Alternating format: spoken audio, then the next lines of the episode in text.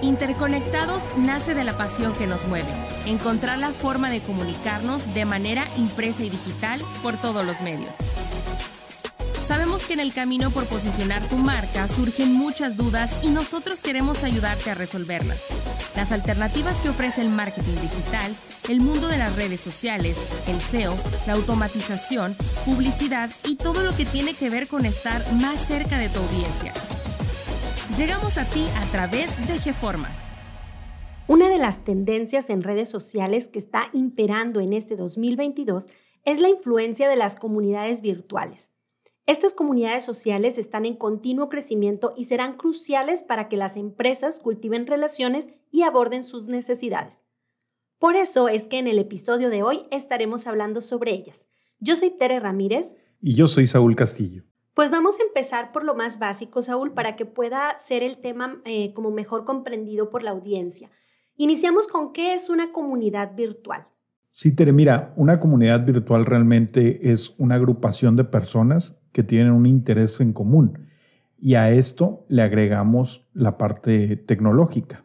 Hoy día es muy accesible el poder crear eh, plataformas o el hacer uso de plataformas que ya existen como las redes sociales como Facebook, Instagram y muchas otras, o incluso desarrollar la, propia para poder unir a estas personas. Sí, de hecho vemos que estos eh, grupos sociales son muy variados, son de diversas temáticas o están unidos por diferentes propósitos. ¿Cuáles son los beneficios que pudiera tener una comunidad virtual para una empresa? Los beneficios son muchos tanto para el consumidor como para las empresas. Desde el punto de vista del consumidor, les da voz, les permite eh, tener una comunicación directa con la empresa. Y del lado de la empresa, también le permite obtener información fidedigna, de forma muy rápida, de forma muy económica, sobre qué es lo que están buscando sus consumidores, qué les parecen los nuevos productos. Y, bueno, todo esto ayuda al desarrollo de nuevos productos o nuevos servicios al mismo tiempo que también va construyendo una relación mucho más sólida, incluso al grado de que los mismos consumidores de la comunidad pueden ser los defensores de, y promotores de la marca. Saúl, pero hay una situación aquí eh, y es que las comunidades virtuales generalmente son independientes de las marcas, se construyen generalmente en redes sociales y están fuera, digamos, del control de las marcas, de los negocios, las empresas. Este, entonces, ¿Cómo se pueden elaborar estrategias o cómo pueden acercarse a las, las empresas a estas comunidades virtuales para poder beneficiarse de la manera que tú explicas? Creo que eso es lo más importante o interesante de esta transformación o de las comunidades virtuales. ¿A qué me refiero? A que, como bien dices, antes tú sacabas un producto y tú como marca tenías el control de lo que decías, de lo que hacías. Hoy día ese control lo tiene el consumidor y es algo de lo que se ha venido hablando durante mucho tiempo, que las redes sociales le permiten al consumidor tener voz y, empezar a tomar la batuta de, qué comprar o qué no comprar. Al, hacer esto, por supuesto, se corre un mayor riesgo, la marca tiene que ser mucho más relevante.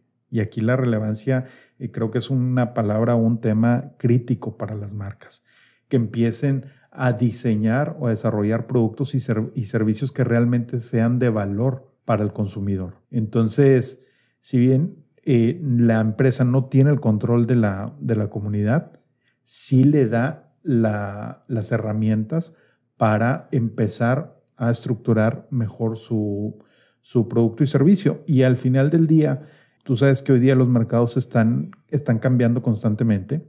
Entonces, al tener esta o ir construyendo esta comunidad, te da la oportunidad de ir transformando, evolucionando tu negocio. Entonces, de alguna manera, esto que, que yo te comentaba de que no está como el control de parte de la marca sobre esta comunidad, al mismo tiempo que pudiera ser una desventaja, puedes tomarla también como, como un punto a favor, en el sentido de que como no está vinculada directamente esta comunidad con la marca, le da validación de una forma más auténtica. Así es, Tere. ¿Qué otras ventajas y desventajas puedes ver tú en estas eh, comunidades virtuales? Tere, yo creo que el beneficio principal de, las comunidades es que todo lo vuelve mucho más transparente. Y hoy día en, un mundo digital o virtual donde hay tanta información, necesitamos ponerle rostro a, esos datos, saber quién es Tere Ramírez, qué compra, con qué frecuencia, qué le gusta, qué no le gusta del producto, del servicio. Por supuesto, todo esto implica un gran reto para las empresas. Necesitamos empezar a trabajar con el análisis de datos, necesitamos empezar a, establecer estrategias de Big Data, pero la realidad es que muchas de las empresas y sobre todo las pymes son temas que desconocemos o que no, entendemos cómo vamos a, o qué software, o qué metodologías, o qué procesos necesitamos definir para ir obteniendo esos datos y sobre todo utilizarlos. Aquí algo interesante y creo que el primer paso para las empresas es tener un CRM y empezar a recaudar eh, información en tiempo real. A ver, a Tere Ramírez cómo se contacta con nosotros, eh, le gusta comunicarse a través de Messenger, le gusta utilizar WhatsApp, eh, también manda correos electrónicos, en qué horario es cuando normalmente hablamos con ella, qué promociones o qué cupones ha canjeado, en fin, y toda esa información centrarla para poder eh, ofrecer una mejor experiencia. Y definitivamente estas comunidades de consumidores no son pasivas. Eh, por lo mismo que pueden unirse, pueden conectarse con mucha facilidad eh, con personas que tienen ideas afines a las de ellos y, y no solamente en su localidad, en todo el mundo, pues no discuten, digamos, pasivamente sus intereses, ¿no? Expresan sus opiniones sobre la marca o sobre el producto de una forma muy transparente y esto puede jugar a favor y en contra de la marca también. ¿Cómo pueden lidiar las marcas con este tipo de crisis que se pueden desatar a lo mejor por un mal comentario o por algún tipo de servicio que no se prestó de la manera adecuada y que puede desatar toda una ola de comentarios o de discusiones en torno a su marca y que a lo mejor hasta podría hacer decrecer sus ganancias.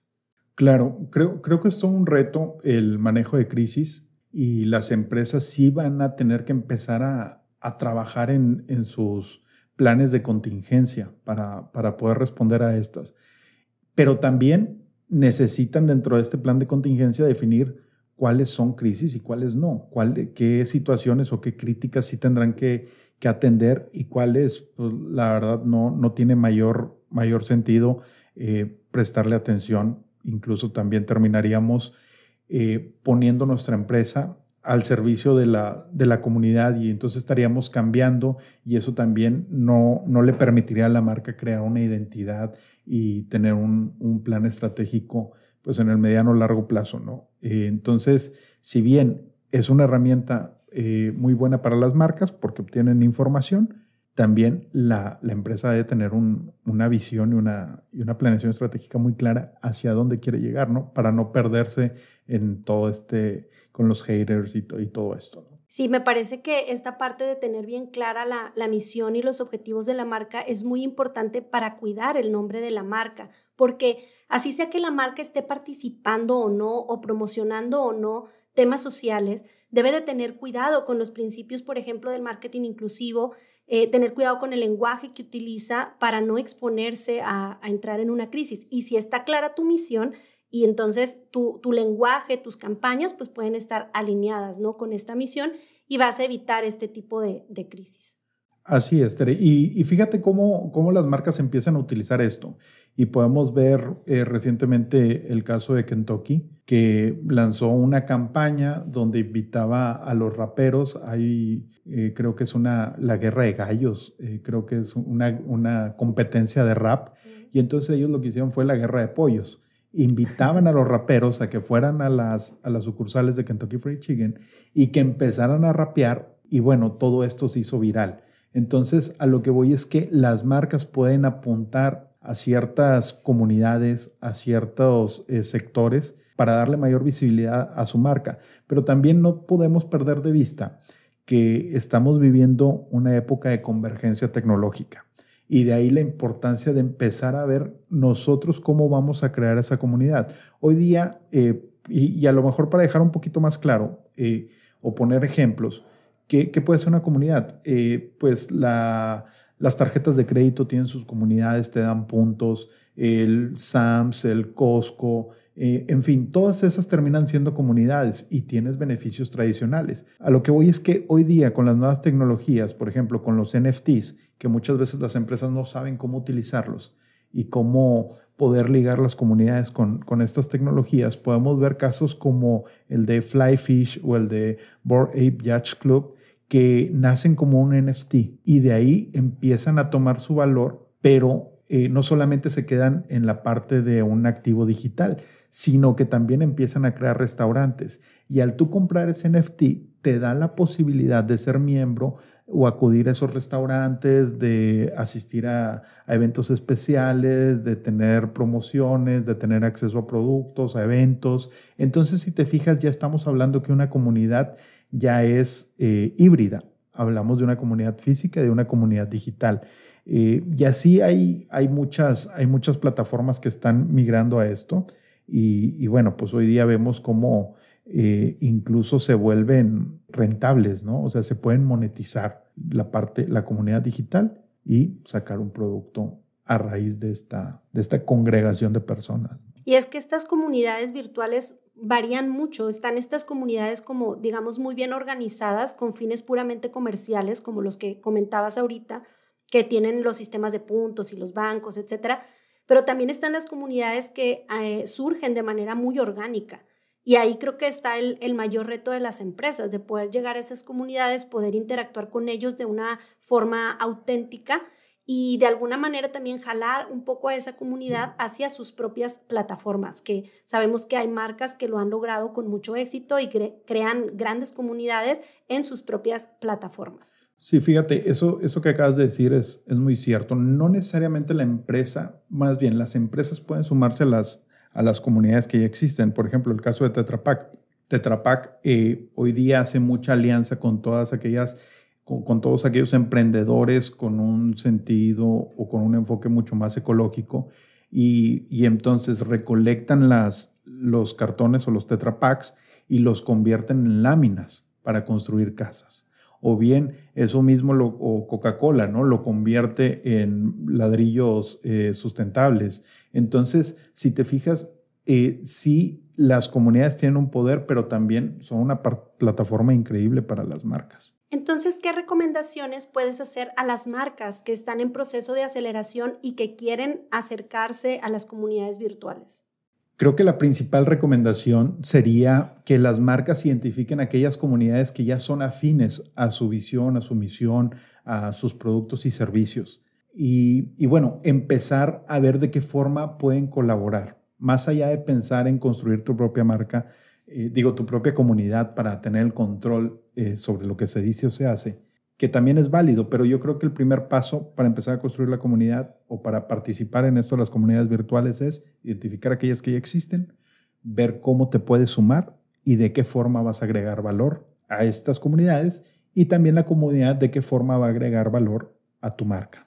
Me parece bien, bien interesante esto porque estás hablando de que haya un enfoque dentro de la marca y poder eh, ir tras lo que realmente le importa a la marca. ¿no? no se trata solamente de llegar a cualquier grupo o a, cualquier comunidad virtual, sino como dices, que sea una relación en la que se puedan sumar recíprocamente.